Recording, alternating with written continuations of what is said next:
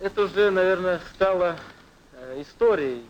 Хотя времени прошло очень мало, но трудом и гением советского народа, советских ученых, конструкторов, инженеров была создана замечательная, мощная, очень надежная ракета-носитель. Был э, создан замечательный космический корабль «Восток», на котором выпала честь мне первому отправиться в космическое пространство. И я горжусь тем, что честь выполнить, и очень рад э, тому, что честь выполнить этот первый космический полет выпала мне.